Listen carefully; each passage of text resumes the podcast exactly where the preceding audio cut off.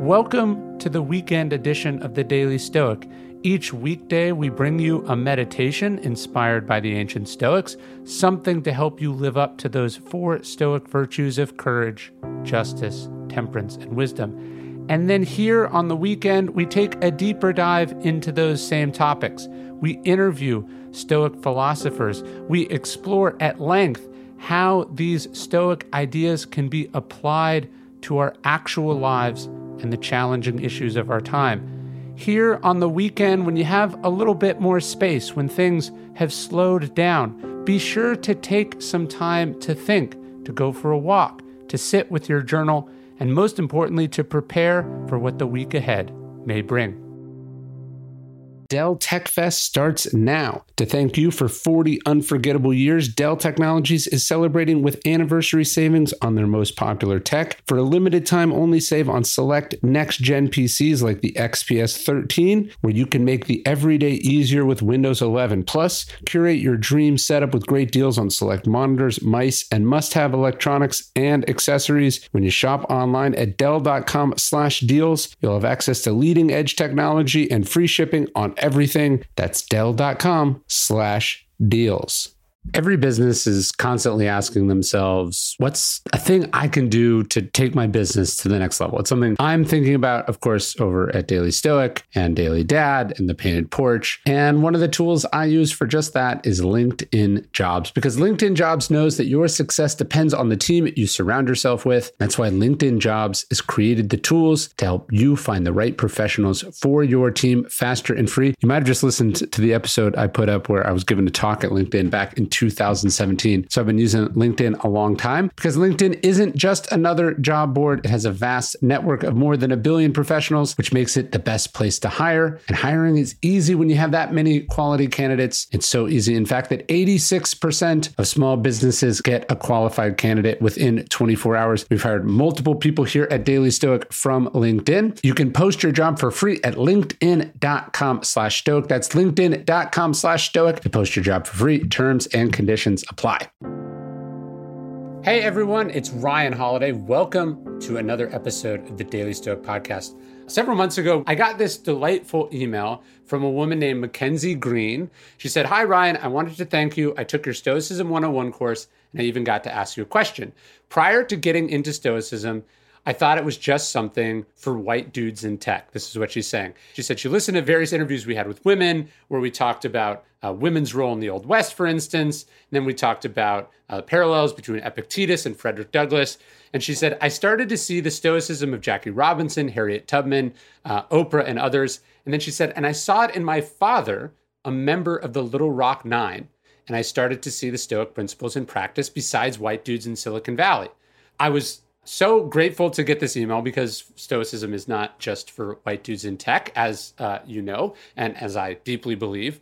Um, but I was just so uh, surprised and excited to get an email from the daughter of someone who uh, was in the Little Rock Nine. The Little Rock Nine being uh, the nine uh, young black men and women who integrated Little Rock Central High School in the mid in the mid to late 1950s uh, as part of uh, the the response to the ruling of Brown v. Board of Education, the first one of the first major integrations of American uh, education, breaking down the longstanding and evil uh, reign of Jim Crow segregation. We talked, Mackenzie and I, and I said, "Hey, would your father ever like to come on the podcast?" And she said uh, she'd think about it. That when she was traveling this summer, she might connect and talk to him.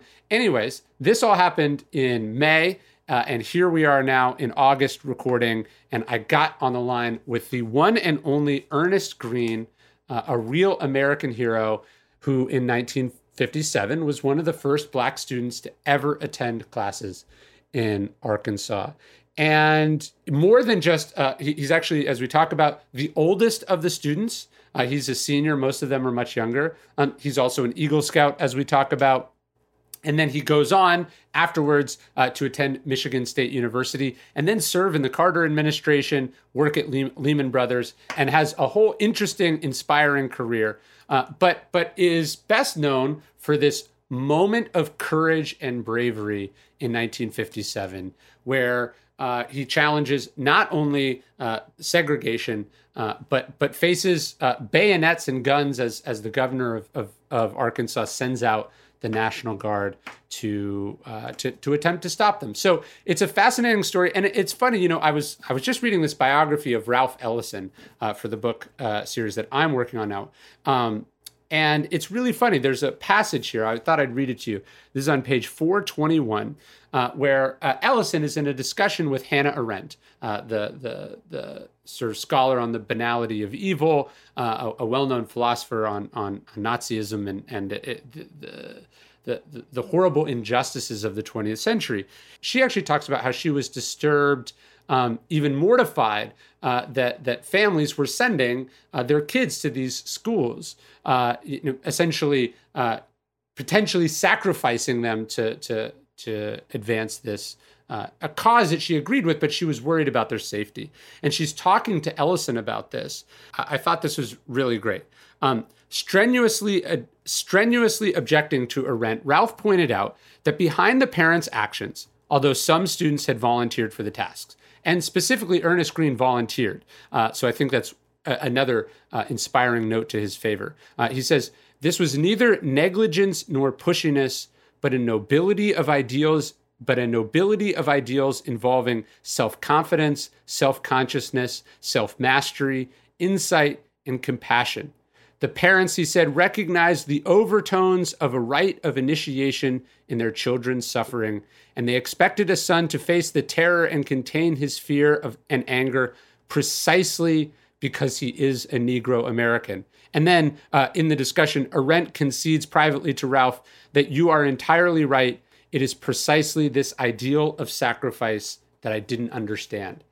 I would say that there, there's not a better description of stoicism than that than that series of phrases there. Self-confidence self-consciousness self-mastery insight and compassion. Facing terror and containing your fear and anger precisely because of who you are. I love that so much. So i'm very excited to bring you this interview with ernest green uh, civil rights activist, uh, American hero, I would say, and uh, all around wonderful person, father and grandfather, as we talk about. Uh, I hope you enjoy this interview. And I think on that note, a final spot to end is a reminder that my new book, Courage is Calling, is available for pre-order now. You can sign up at dailystoic.com slash pre-order. I actually uh, talk quite a bit about the civil rights movement. Martin Luther King is a hero of the book. Ernest Green talks about uh, in, in the interview here that Martin Luther King actually attended uh, his high school graduation and they got to know each other over the years. Um, I talk about Martin Luther King. I talk about uh, John Lewis. Uh, I talk about Ralph Abernathy and a number of other civil rights heroes because there is uh, no real activism or justice without courage. Uh, and we talk about a whole. I talk about a whole number of other courageous people, men and women like Ernest Green, who stood up or sat down, who did the right thing despite an enormous amount of pressure and fear and danger to the contrary. And those are precisely the people that we need to study, that we need to emulate more in our own life personally, professionally, politically. And, uh, anyways, I hope you check out the new book. It's out September 28th, and you can get a whole bunch of awesome pre-order bonuses if you sign up at dailystoic.com slash pre-order. Pick up a copy anywhere books are sold. You send in an email for, for the bonuses, and uh, you can check out the book, and I hope you like it.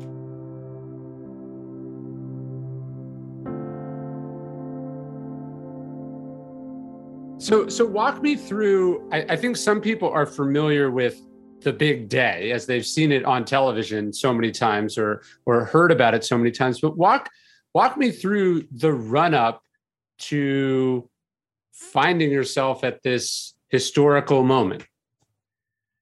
Well, I, think you have to um, you have to walk back to the uh, Supreme Court decision of Brown versus the Board of Education uh, which outlawed segregation uh, in public uh, public schools. And as I, I said, sometimes it seemed like a non-event, not an event, that um, Little Rock School Board was attempting to comply with the Brown decision that the Supreme Court handed down. Sure. And um, I, am like any uh, uh, 15, 16 year old uh, that I didn't pay a lot of attention to it. It didn't, you know, I'm historic moments are not something you go outside your comfort zone to uh, to be involved in. But uh, the spring of 1957, the Little Rock School Board was uh, attempting to comply with the um, Supreme Court decision. At least that's what they said. And they asked for students who lived in the school district who were uh, interested in volunteering uh, to sign a sheet of paper. And I complied with that and signed the sheet of paper and didn't pay any, any attention to it. And as the summer of 57 uh, rolled along, I had a summer job. I was uh, uh, the uh, houseman at a uh, country club in Little Rock. And, uh, you know, I got I got a hamburger and a soft drink and made whatever the minimum wage was at that time, and I was a happy camper. Well, as the summer uh, developed, it turned out that the governor of Arkansas said he was going to uh, call out the, the, the National Guard to keep us from going to Central High School. And so you created this this um, this constitutional conflict again, you know, I, am like any other teenager. It, it doesn't check out as the most important thing for my summer. But it also meant that I had to pay a lot more attention to this event because I was the only one in the 12th grade that's the paper and uh, was the only one that at the end of the day the Little Rock School Board uh, decided to uh, invite us to become the Little Rock Nine. Um, my my uh, my interest did get heightened though when all of this activity around uh, our going to Central High School developed. Uh, in fact, my shorthand uh, said to me that uh, if all this attention is being paid to this going to the school, this has got to be some sort of big deal. And the uh, uh summer of 57, uh, the governor, uh, who was Orville Faubus, announced that he was going to, the night before we were to, to go to Central, that he was going to use the National Guard to bar us from entrance. And I thought from that point on, uh, this must be something of importance. It, it, was important, I guess, if I look at two events that that uh, sort of um, centered me. One was the Montgomery bus boycott, in which involved uh, Dr. King and Rosa Parks and a number of other people. And then the uh, the second event was the murder of of uh, um, of uh, Emmett Till. I'm drawing Emmett Till. Emmett Till. Yeah. That uh, Emmett Till. Emmett Till's murder was in the spring of uh, '57. The Montgomery bus boycott began uh, that winter, and and you spent some time, you know, looking at uh, uh, events around civil rights. I didn't uh, see myself as a um, as one of the shock troopers, um, but I thought that uh, if this was going to change the way Black people were perceived, uh, the way that they had an opportunity to uh, um, uh, interact, elimination of Jim Crow, all of these things leading up to a change that I thought was great for me. I believe that uh, uh, non events uh, were something that we shouldn't pay attention to. And then, thirdly, um, I saw all of this as helping to uh, improve the atmosphere around uh, Little Rock for myself. So the the other students were all much younger than you. So you you in effect volunteered as opposed to your parents sort of signing you up for it. So you must have had oh, some yeah. some your, your parents were activists as was, well, right? My uh, my mother was a school teacher. My, my uh, aunt was uh, uh a teacher. My grandfather was a a letter a postal carrier uh, and he had tried at some point to vote in the Democratic primary, and he was pushed away uh, with the uh, use of a gun, a rifle. Um, my mother was also, and my aunt, um, involved in a uh, court case for equal pay between black and white teachers. And um, the teacher who brought the suit, uh, the moment she brought the suit, she was fired from uh, Little Rock School School District, and she, uh, my mother, and a number of other teachers pooled uh, money together to provide income for her during the course of that year, as she was the plaintiff. Anyway, the uh, the uh, lawyer that handled that case for uh, the, the, black school teachers was Thurgood Marshall. Wow. So yeah, we were we, we were activists without uh, spending a lot of time uh, knowing that uh, this was going to be the beginning of a revolution. And you were also a, an Eagle Scout, right? I was an Eagle Scout. I had uh, uh, become an Eagle Scout the uh, that spring. So before I was at Central High School, uh, I said I always use my merit badges to figure out what I wanted to do next, and uh, uh, that helped me. Um, that that helped me get through that year. Was it must have been perplexing, right? You you you come from a, a family of people who are contributing to the community. You're an Eagle Scout you have a summer job, you are a good student.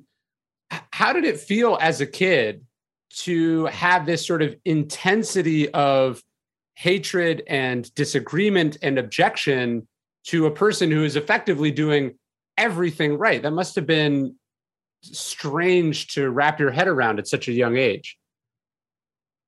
Yeah, well, you know that's that's one of the uh, inconsistencies of of uh, segregation and, and Jim Crow at that period of time that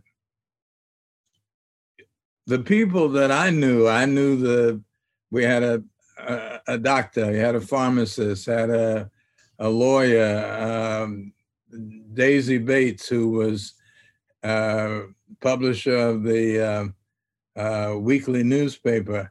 All these people were making a contribution, and yet if you listen to the uh, to the segregationists, they would say that the black community doesn't contribute anything, that uh, they are uh, obviously uh, not making any impact, positive impact, and that uh, we've got to figure a way to keep them uh, keep them segregated and keep yeah. them away from from the majority community.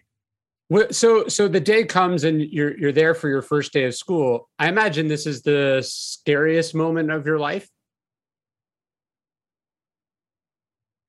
Well, to uh, have somebody with bayonets and uh, rifles pointed that they're keeping me away, they're letting these other students go to class. Uh, yeah, it's it's it's a it's a difficult uh, uh, issue to get your head wrapped around. But you also knew that being a black person at that point in time, that if they were working that hard to keep you out, it had to be something going on that was worth pursuing. And that uh, this represented, to me, an opportunity to change the atmosphere, change the uh, the uh, uh, matrix of how we were considered worthless, and that uh, it made me feel that I had I I, I should be there. I mean, yeah. it was my opportunity to say that uh, you got the wrong person. I'm obviously uh, important, and um, I want to be at, inside that school. I, I, love that. That's such an interesting way of thinking about it. Yeah, the, the reason they were trying to keep you out is that it was very, very valuable, and they were trying to keep it for themselves, even though it was dressed up in racism and uh, and and hatred. It was really about self interest. Yeah, and and you came to the conclusion that um, you were making a real contribution to the community, much more so than they were willing to admit, and that segregation and Jim Crow and all of the rationale that they threw up to keep you out didn't make sense. I should be there, and I'm going to I'm going to stay there at that front gate until you let me in. Yeah, I, I interviewed George Raveling a few years ago. Uh, he's one of the the pioneering basketball coaches. He uh, he he was there on the steps of the uh, the the Washington Monument or uh, the Lincoln Monument when um, when King gave the "I Have a Dream" speech, and actually Martin Luther King gave him the speech as he walked down the stairs.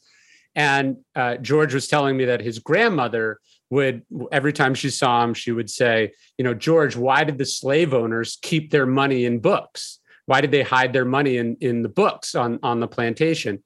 And he said i don't know. And she said Be- because she thought the slaves would never look there. And uh his what he took from that was yeah well go ahead.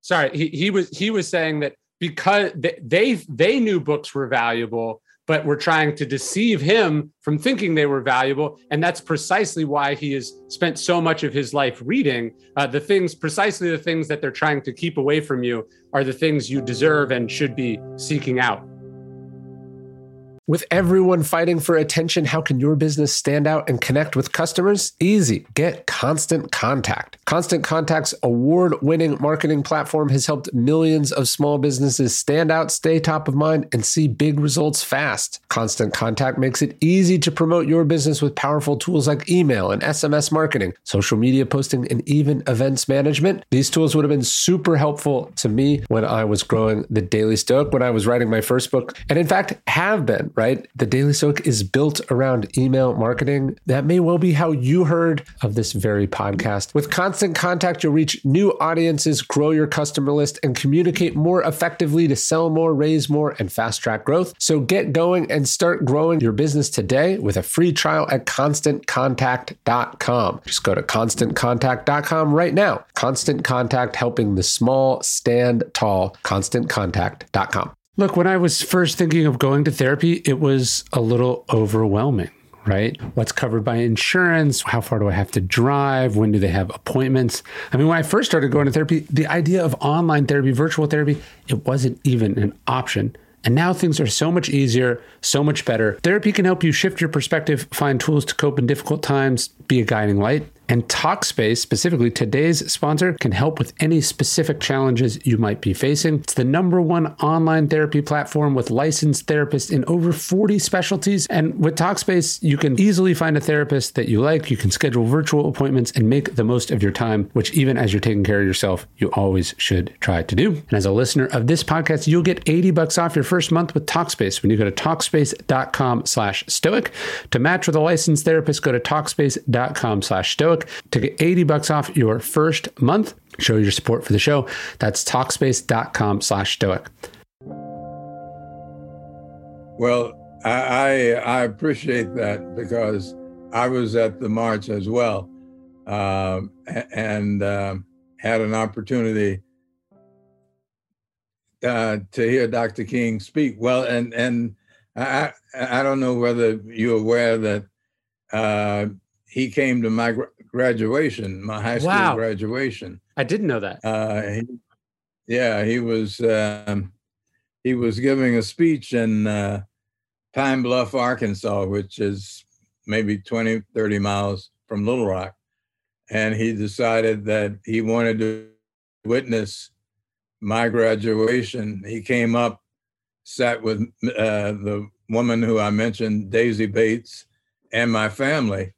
And so I always said that I'm one of the few people in the world that had Dr. Martin Luther King at their high school graduation. Wow. But it, uh, over the years, I had an opportunity to see him, and and I, as I said, I was at the march uh, for for jobs and freedom. Uh, that uh, Dr. King was there, um, A. Philip Randolph was there, um, Marlon Brando was there, uh, and it was it was an event to uh, to be. I bet. I'm, I'm so so when you walk into that school for the, the first time, what once you sort of get past the barriers and once you're inside, what was it like to to be showing up to, to your senior year of high school, which is difficult and strange and weird, even under normal circumstances? How did you how did you navigate that year and get your education while so many people were, you know, probably rooting for and trying to uh, make you fail. To have you fail. well, I I think that uh, because they worked hard at trying to make me fail, made me also stronger in terms of trying to succeed. Um, I paid a lot of attention to um, the fact that I needed to study. In fact, I had uh, a couple of tutors that were working with me. I had a course in physics that was really um, very difficult for me. But uh, I, the reason I got through it is I had a, my tutor was a physics professor from the University of Arkansas Medical School. He was white and uh, every Saturday for the entire school year, he and I ha- had tutoring sessions that helped me get through that. So there were people who were trying to see that I would could succeed, but most of them, most of the students, were um, really afraid being led by by their families or their community that somehow they should feel they shouldn't help us. Sure. They shouldn't reach out. And um, I think that uh, it's a sad state when I uh, look back at what could have happened uh, that didn't happen. But I was committed that I was going to go through that year I was going to succeed and that um, it was going to be a year in which uh, um, I would pass my courses and hopefully get on to college. It, it, must have been strange, as you said. Some some people were rooting for you, some people were rooting against you. At first, the governor sends the National Guard to keep you out, and then Eisenhower sends in the airborne to let you in. It must have been strange that you have you're seeing the absolute worst and the best of people at the same time. Well, it, it, it was, and and the fact that President Eisenhower sent in the 101st Airborne, uh, which are you know uh, elite troops, uh, to to help us get into school was another indication that this was this was a big deal. I needed to make certain that I succeed at it and that uh, there were people around the country who cared, not just those in Little Rock or Arkansas who wanted to see me fail. Is it is it hard for you to how, how do you go through the world knowing that some of the people are really good and some of the people are really bad or that, that some people have been, you know martin luther king talked about how we all have a north and a south in our soul and that there's a battle. Which side are you going to be on? How, how, do you how do you navigate seeing up close uh, the sort of the two paths that individuals could take. Uh, that that seems like it would be hard to unsee. Once you've been screamed at by uh, horrible racists yeah. once people have thrown rocks at you once people have threatened your family how do you unsee that? Well you you knew growing up in little rock that this was an attitude that a number of people had and that i was taught by my family and by my friends and my community that I had value. I, I was worth worth something. I was I was important to me, and that as you mentioned the uh, uh, the coach who said that they hid their uh, their money in books because they didn't feel that one black people could read, two that they were going to look in a book, um, and I think that at each point I had an opportunity, along with my friends, to disprove that uh, they had the wrong view about who I was and what I could do. And and that way, I could always read, and they wouldn't know that uh, I had I had a uh, idea where the money was. So I, I think, uh, particularly growing up, I felt this way. This feels like it was all a very long time ago. Um, but I was just reading to my son. Uh, there's a children's book. My son's four, and Ruby Bridges wrote a children's book. Um, and uh, I'm reading the back of it, and she's only 66 years old and you're uh, 79 80 it's not it wasn't that long ago that this happened yeah, no, this was uh, this was recent. In fact, we were a year before Ruby uh, when she went to school in New Orleans. That Little Rock was the uh, 57, I think. She was 58, 59 um, when she went to uh, school in New Orleans. But, but no, this this is less than hundred years, and we're still fighting ideas that uh, uh, culminate in racist views about what people can and can't do. And that's why I think it's important for you to read to your son that uh, we're ready to take on these challenges. Uh, we're ready to disprove backwards thinking that people have about other people, and that uh, we're ready to show the world and uh, that uh, th- this is a changed atmosphere. That this is a place that uh, we're able to show that we can uh, we can grow. We as a country have to grow. Uh, we're going world in which uh, people, as Dr. King said, hopefully judged by the content of their character, uh, not who they are. So, race, uh, justice, uh, an opportunity to show that uh, we all can make a contribution is where we are at this moment.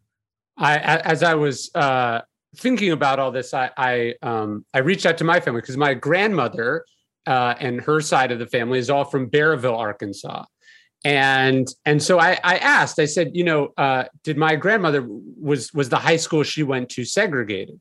Um, and they said, uh, actually, um, I guess the senior year of her high school, uh, her the Berryville High School was destroyed by a tornado, and so she went to Little Rock High School. She they they sent her to Little Rock High School. I think this is 45, 46. Uh, the last year of her high school, she went to the same high school that you did, and it was interesting to me to think one again this is not that long ago i spent a lot of time with this woman when i was growing up um, that my own grandmother pre went, went to high school 10 years before you did and it was segregated but the thing that struck me about it was it was never once talked about.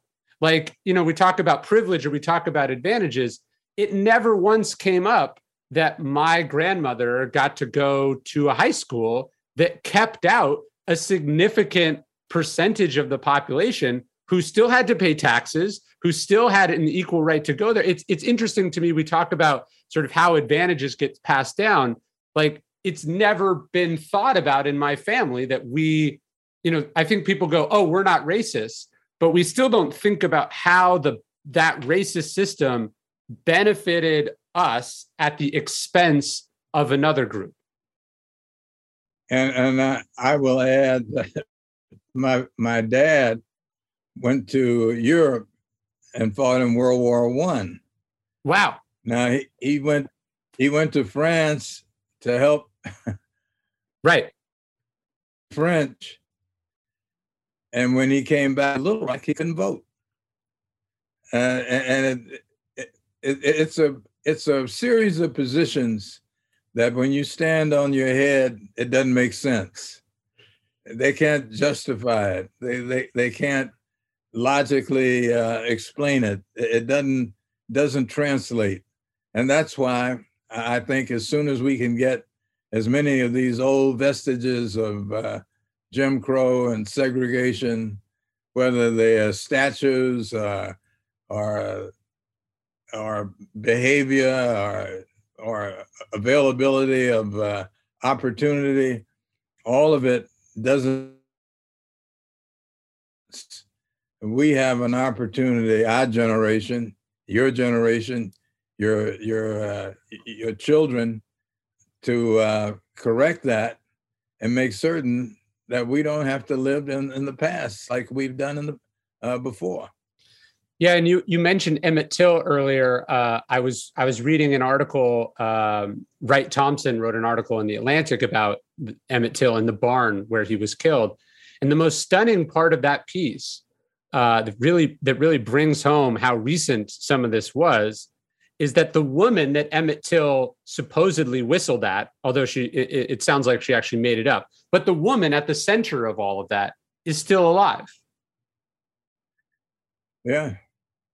Yes, absolutely. And and if you ask her what happened, she'll probably tell you she doesn't remember now. Uh, so that we are a, nation that uh, uh, I think our strength is our diversity. Uh, and yet we fight hard not to recognize that. So that seems to me what we need to do, especially with generation of your kids, is make sure that all these blind alleys that we've been going up and down that we get away from it and get on with recognizing who we are, why we can't be a better country than we are, and what our strengths are. I, mean, it's it, it is uh, it is mind-boggling that no. we still fight that we're still fighting the Civil War, and that uh, uh, we can't give it up uh, for a, a better future that's right in front of us. I'm really glad you brought that up because you know the irony of uh, and and maybe sometimes it's easier to see it in when you look at another country, right? The irony of uh, Nazi Germany is that uh, the, the Second World War is ultimately won uh, in large part uh, through the work of Jewish scientists who are driven out of Germany by the Nazis who come to America and Britain and do all sorts of important work for the Allied cause.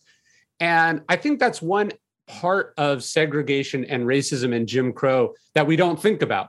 It's not just that it was morally wrong, it was also economically stupid in a profound way because I think about uh, the the illustrious career that you've gone on to have and the work that that that that many of the the the, the other members of the uh, the Little Rock Nine have have gone on uh, to do. It just just being ordinary uh, parents, uh, raising good families, having good jobs, and to think that systematically the laws of this country prevented that from happening. If you had been born one year earlier or one year later, actually, you might not have been able to have the career that you've had or made the make the contributions that you've made because we would have been shooting ourselves in the foot by holding you you and people like you down. That that's diversity is a strength, and yet, as you said, we seem to fight it at every step of the way.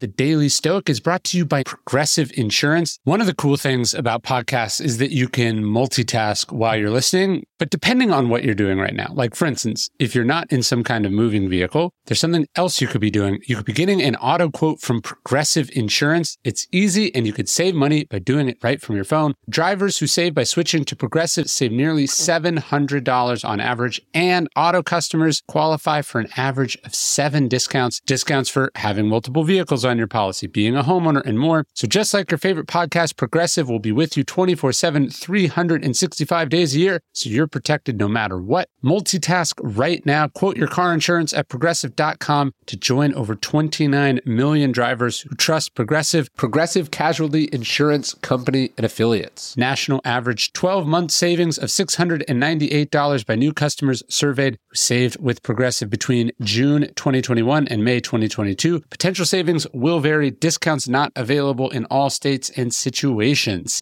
Get your Easter shopping done without leaving the house with DoorDash. When the holidays come around and family comes to town, things can get forgotten. But with DoorDash, you can order your Easter baskets, chocolate bunnies, brunch must haves, and so much more all in one place, delivered right to your door. Actually, last Easter, I was in Annapolis. I was giving a talk, and we realized we didn't have some of the Easter supplies we needed for the hotel room we were in to give our kids a little on the road Easter experience. And that's what we did. We DoorDashed everything we needed for Easter just like a couple weeks ago when I hurt my ankle. I DoorDashed an ankle brace and some medicine. You can get anything you need on DoorDash with so many local and national stores to choose from. You can take it easy this Easter knowing you can get everything you need. Whether you're looking for plastic eggs for your Easter egg hunt or needing an ingredient for a side dish, DoorDash can help. Order now and get everything you need for Easter on DoorDash. Use code Daily Stoic to get 50% off up to $10 when you spend 15 bucks on your next convenience, grocery, or retail order on DoorDash. That's code Daily Stoic. Order using DoorDash today for eligible users only. Terms apply.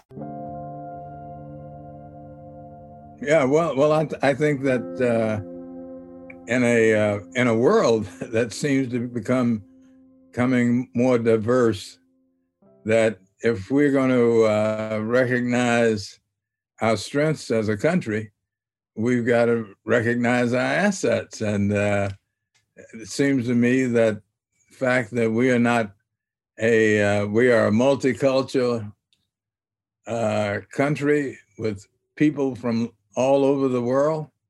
Um, we we uh, need to get on with with proving why that's important and not see it as a hindrance. So, so you experienced this. You, you saw sort of raw, unadulterated, unadulterated, violent racism up front, right? You saw the crowd screaming at you. You saw like literal uh, uh, uh, troops having to hold it back.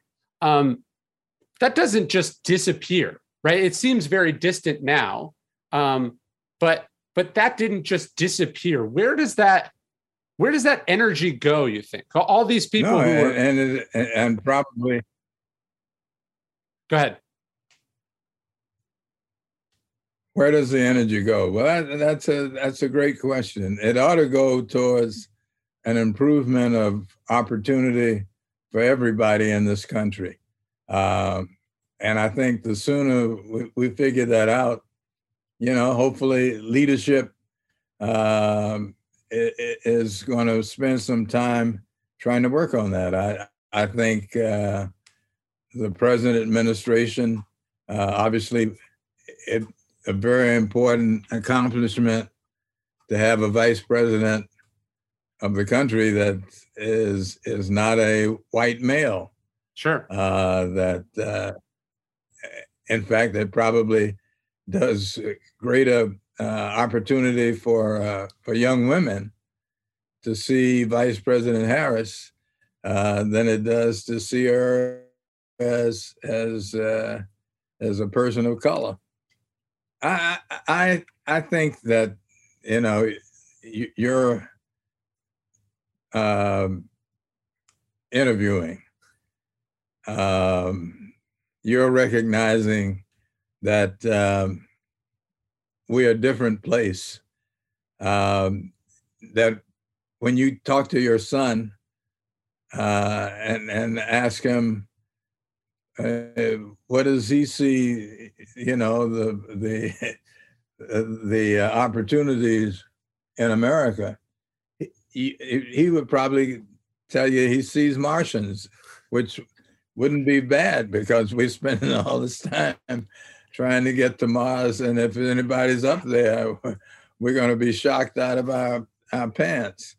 Um, but we are at a point, we have an opportunity to look at the future as something different than our history.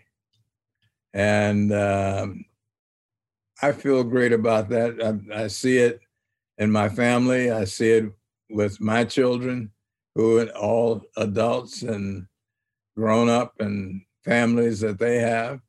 Um, can America be different for the future than what we've seen it become in the past? And I, I'm an optimist.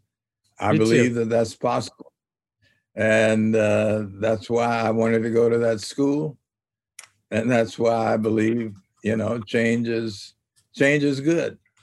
Well, and that, that was sort of my question. I, I think, I think maybe we've told ourselves a story that as soon as the schools were desegregated or as soon as uh, you know the voting rights act was passed that this all went away. And i guess what i'm saying is you, you saw these people up close. You saw you met their children or, or maybe you went to class with them.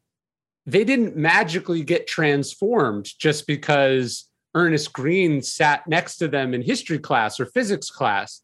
So how have you seen that evolution in in people? Like I, I, I guess what I'm saying is it feels like we're having this reckoning now in the United States because we realize that just because we made a few changes doesn't mean that that everyone's soul was transformed that we suddenly that we suddenly grew out of this many century long tradition of thinking about things the wrong way but but you're answering the question because it's more than just reckoning and sitting next to me in a physics class. It's a long history. And, but the but is that it can change. There are enough people who are willing to uh, spend time trying to make it permanent, not just window dressing. Sure.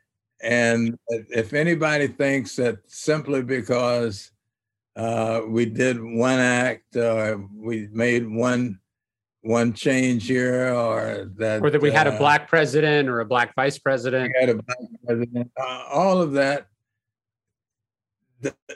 It's not that it doesn't mean anything. It's just that we have been so long at trying to prove that people don't have qualities of change that we don't know when change comes.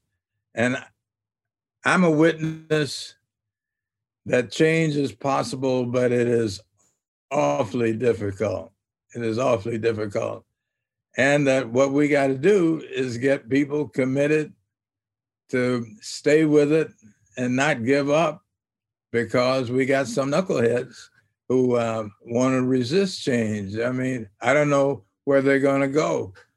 Uh, you know, they go to Iceland uh, or someplace they go to go to Mars, I guess.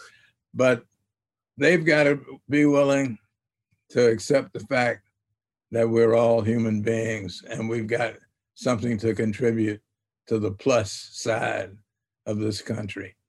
Well, I love that you said that you're an optimist because I think people, it's not that they use that as an excuse, but it's not enough to be, you weren't just, hey, I think the future is going to be better or I think things will work out. Your optimism was also connected with the actions that you took, right? Um, so I think people sometimes think progress just happens. Of course, it does, but progress happens because individuals and groups come together and make progress together. And they and they continue to demand change. Um, I think it's as I said, my, my dad fought in World War One, and and yet he was uh, working on this abstract idea of equality. And when he came home, there were a whole ton of people who were resisting. He considered himself equal to me. Who, who does he think he is? Right. And I'm here to say that you and I and your kids and mine and my family and other members of the nine, a, a big world out there. But we're not going to give in to the knuckleheads that said change can occur and that I've got to live in the past. Uh, I'm going to want more. Uh, I'm willing to fight for more. And um, I think we have an opportunity to make the change stick. Well, I'm so glad you brought that up because it, it is fascinating. Uh, the you, you, talked about how we stand on our head, we can't make it work. I just looked. I just looked up uh, uh, Orval Faubus, the, the governor of uh, of Arkansas, who who worked so hard to prevent you from going to school.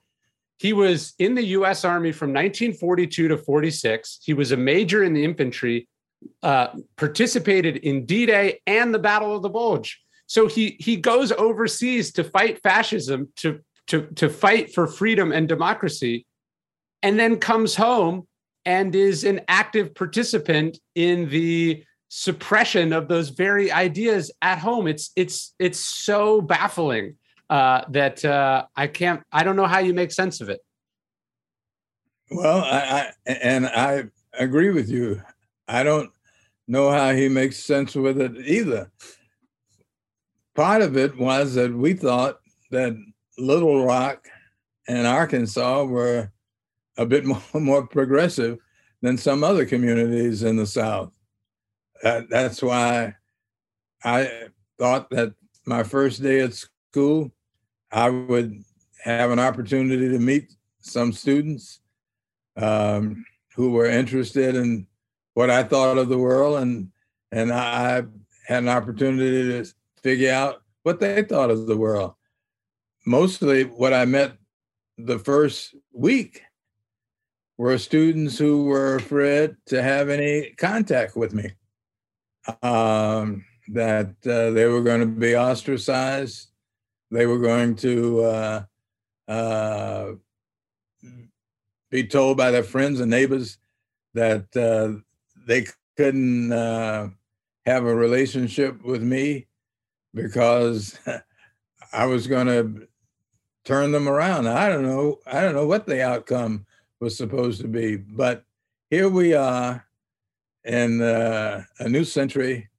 Uh, ideas that uh, your your grandmother, who went to Central High, same that I did, uh, didn't become the uh, flaming communists of of Arkansas, right? Right she was she was a person that you still admired.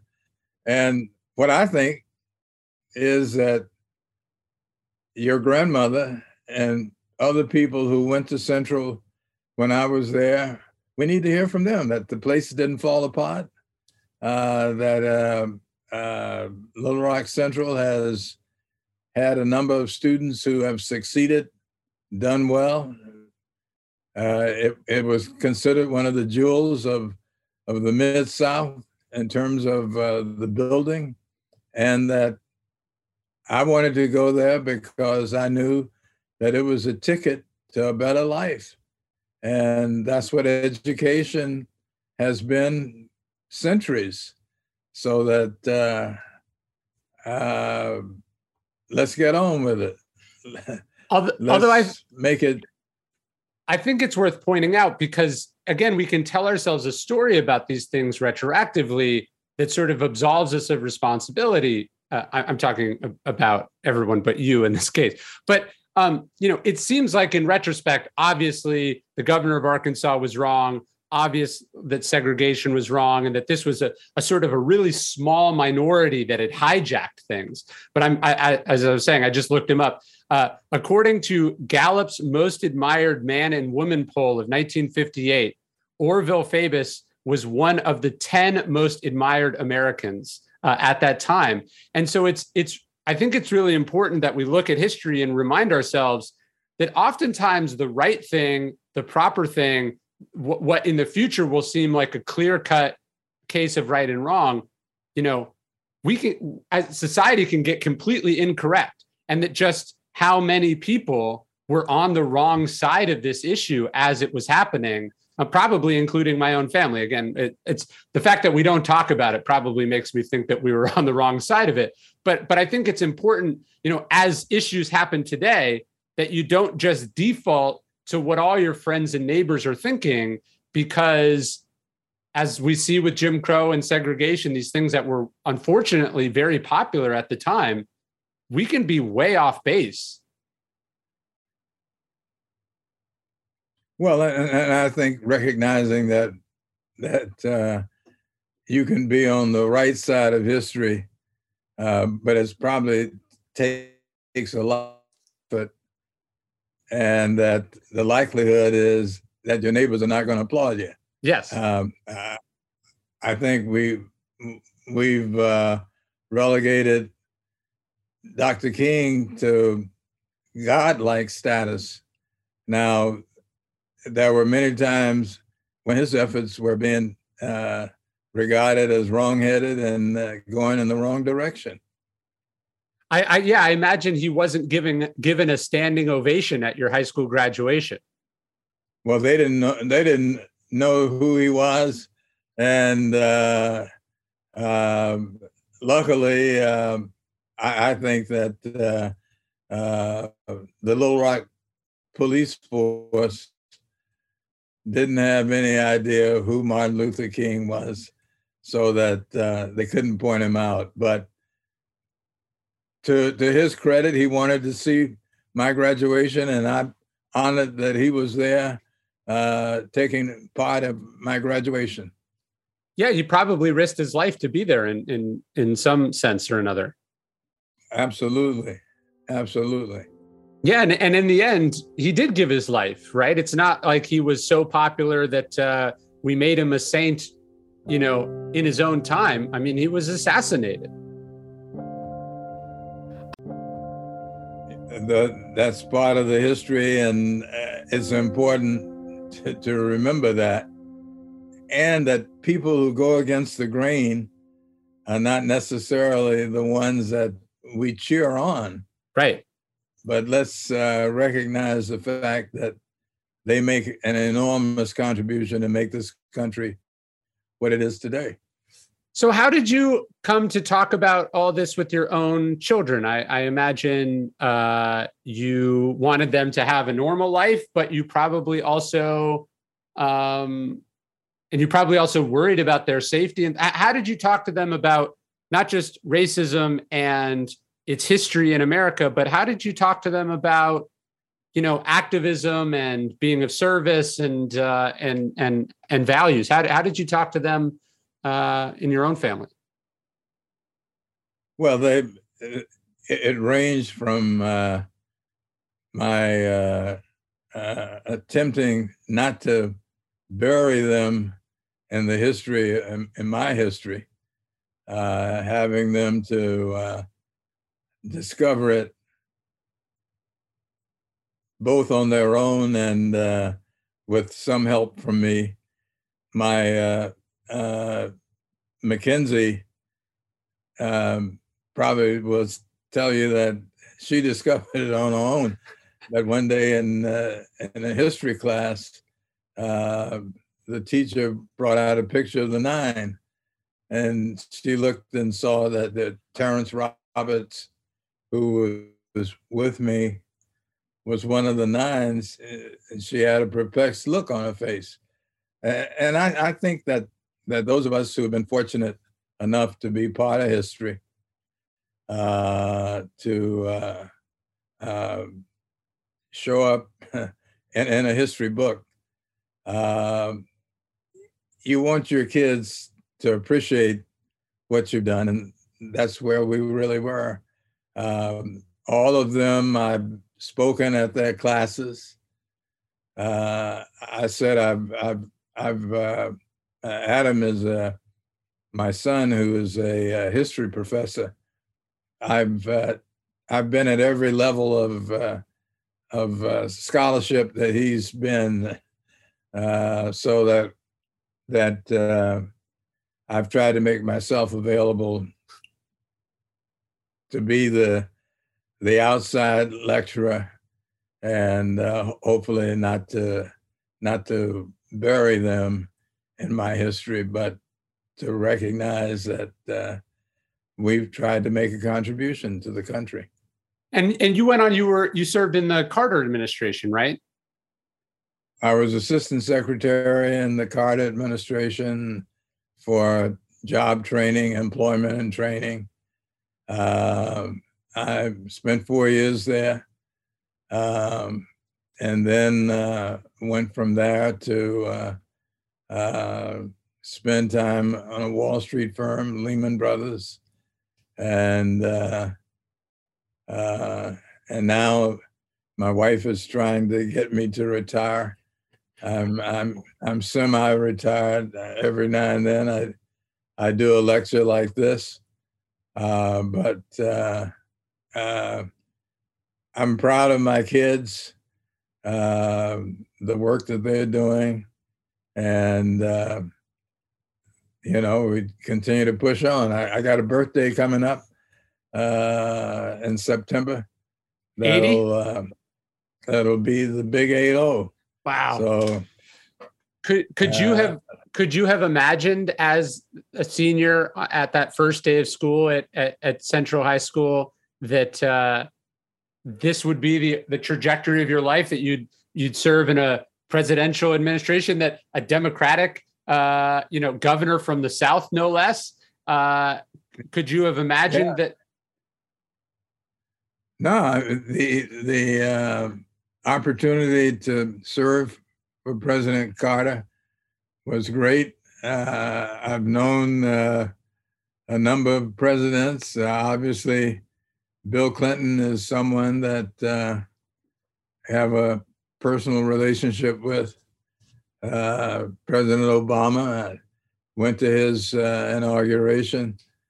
Uh, so you know, it, it's it's it's a it's a moment that I cherish, but I always thought that if you gave me a shot, that this is the way it would turn out. I love that. And and that I think again to go to this self-interested argument, I think uh and I read this once about uh Anne Frank. You know, you read uh Anne Frank's diary and you see this precocious, you know, beautiful young girl who who's struck right. down in her prime. Um that she's really a stand-in for generation of other talented young people that we would have never heard of. And I think when I think about your story, I think uh, Americans should see both a triumph, but it's also a reminder you're a symbol of all the other talented, ambitious, confident young men and women who could have served in so many different capacities that were were wrongly deprived of that opportunity. And remain and people who remain deprived of opportunities for various reasons.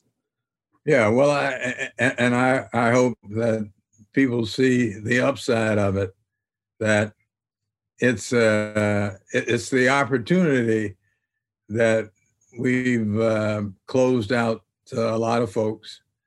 Um, I'm sure my dad couldn't imagine, you know, things that have happened. But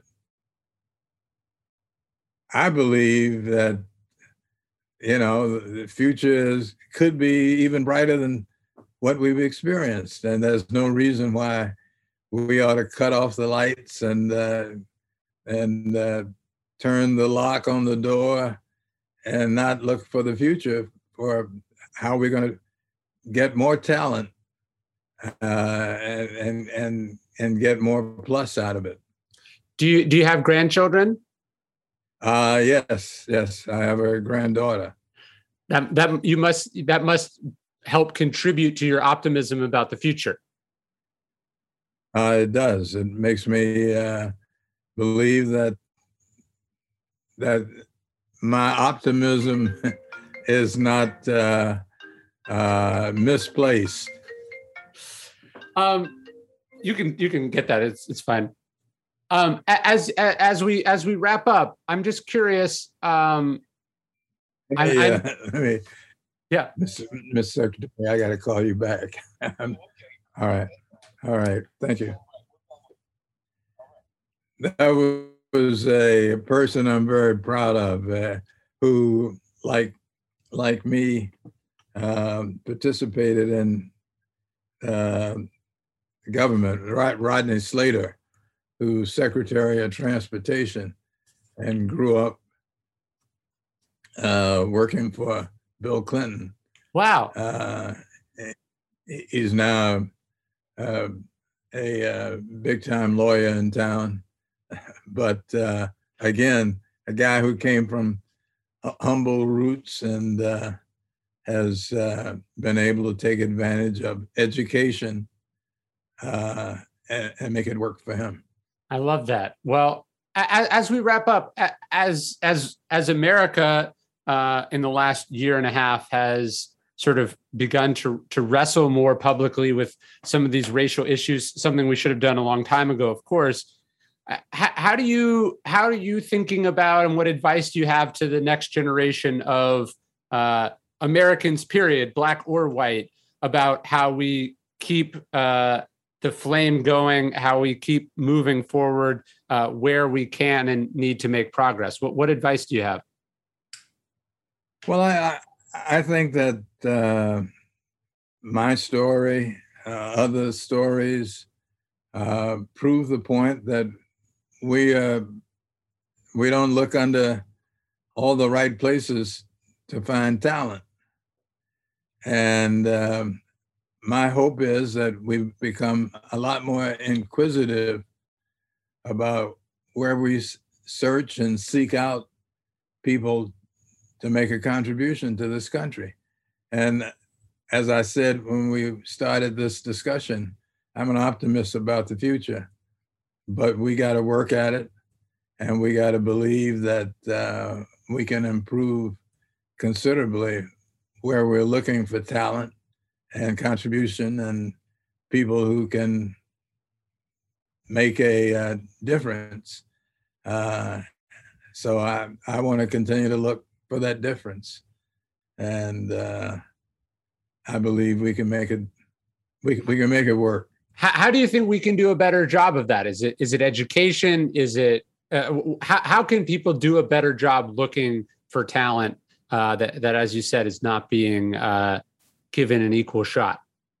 Well, I think you you've got to um, be willing to to look at lots of different corners and underneath cans and not just the uh, usual. The, let's not look at everybody who graduated from the Ivy schools.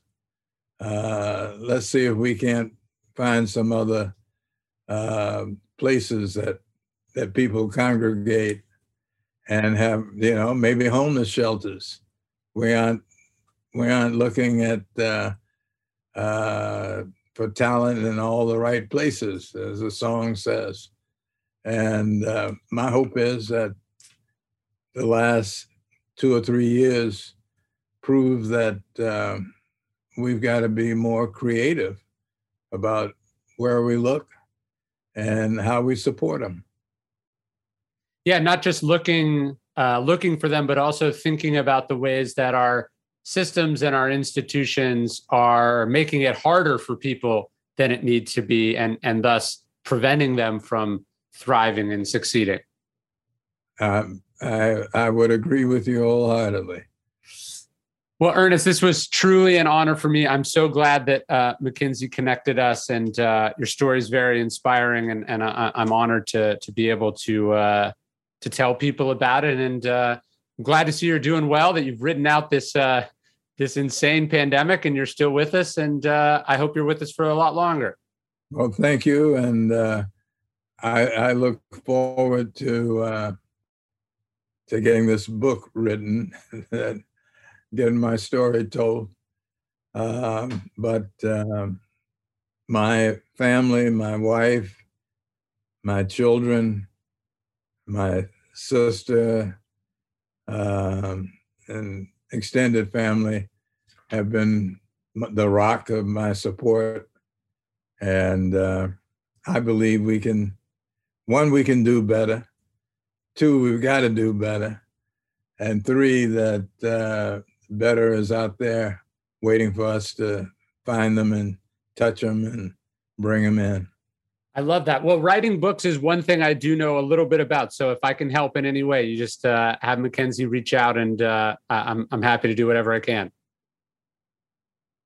Well, thank you. I, I enjoyed our time together, and uh, let me know what kind of response we get. I, I will indeed. Th- thank you so much. Uh, this was great. I'll let you go, and I, I hope you have a wonderful Monday. All right. Thank you, and same to you. Bye, sir. All right. Goodbye. Thanks so much for listening. If you could leave a review for the podcast, we'd really appreciate it. The, the reviews make a difference. And of course, every nice review from a nice person helps balance out the crazy people who get triggered and angry anytime we say something they disagree with. So if you could rate this podcast and leave a review on iTunes, that would mean so much to us and it would really help the show. We appreciate it, and I'll see you next episode.